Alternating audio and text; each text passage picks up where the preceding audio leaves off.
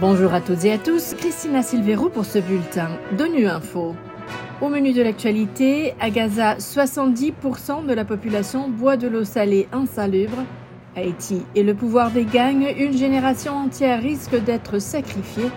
Enfin, les États cherchent à réguler l'usage des robots tueurs.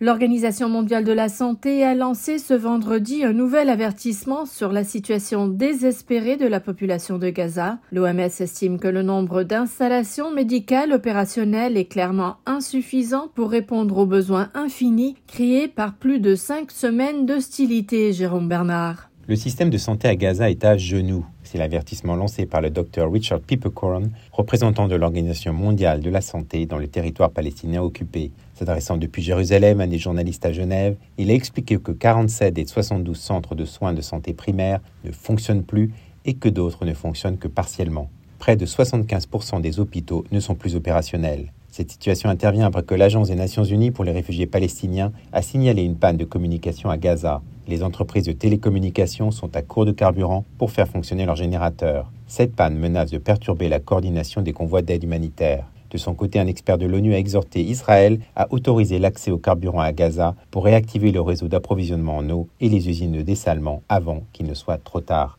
Selon Pedro Arrojo Agudo, chaque heure qui passe expose les Gazaouis au risque de mourir de soif et de maladies liées au manque d'eau potable. Il a rappelé qu'empêcher sciemment l'approvisionnement en eau potable viole le droit international humanitaire.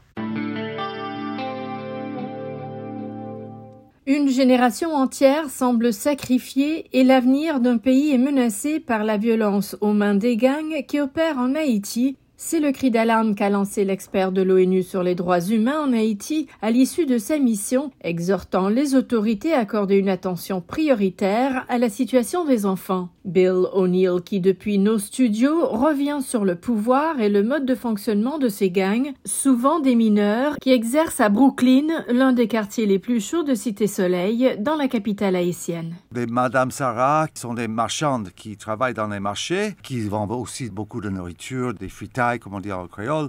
Ils sont taxés par les gangs. Les Madame Sarah doivent payer quelques dollars chaque jour. J'imagine s'ils gagnent de un, deux, trois dollars comme profit, que ça c'est déjà beaucoup et il faut payer une portion de ça aux gangs. Même pour avoir accès à la pompe, la pompe à l'eau, il faut payer le gang qui est là, qui contrôle l'accès à cette pompe-là. Donc, dans cette façon-là, les gangs gagnent beaucoup d'argent, ils contrôlent la population et c'est vraiment une limite pour la population d'avoir l'accès à l'alimentation, à l'eau potable, à l'eau potable, pas potable, l'eau simplement.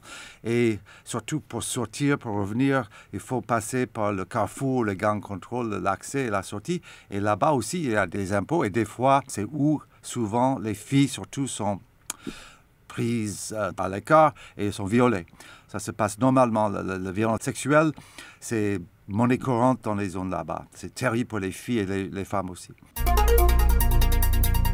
À Genève, cette semaine, les États parties à la Convention sur certaines armes classiques essaient de s'accorder sur l'usage des armes létales autonomes, dites robots-tueurs. Guidées par l'intelligence artificielle, ces armes peuvent décider de tuer par elles-mêmes sans contrôle humain. Pour Federico Villegas, l'ambassadeur de l'Argentine auprès de l'ONU qui préside les travaux, il faut vite convenir d'un traité pour réguler ce type d'armes avant que trop d'États n'en soient dotés, comme cela s'est passé avec les armes nucléaires. Federico Villegas. On a approuvé un traité sur la prohibition des armes nucléaires, mais cinquante années après que les armes nucléaires existent, il y a presque huit mille armes nucléaires pour détruire le monde. Et c'est pour ça que d'avoir maintenant un traité de prohibition des armes nucléaires sans les pays qui ont les armes nucléaires, ça ne sert pas à aucun but.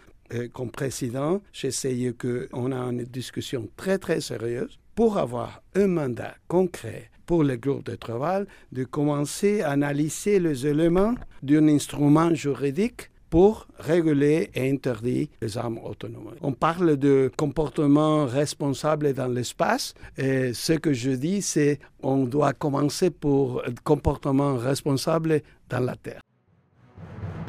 Voilà, fin de ce bulletin de ONU Info. Merci de votre fidélité. À bientôt.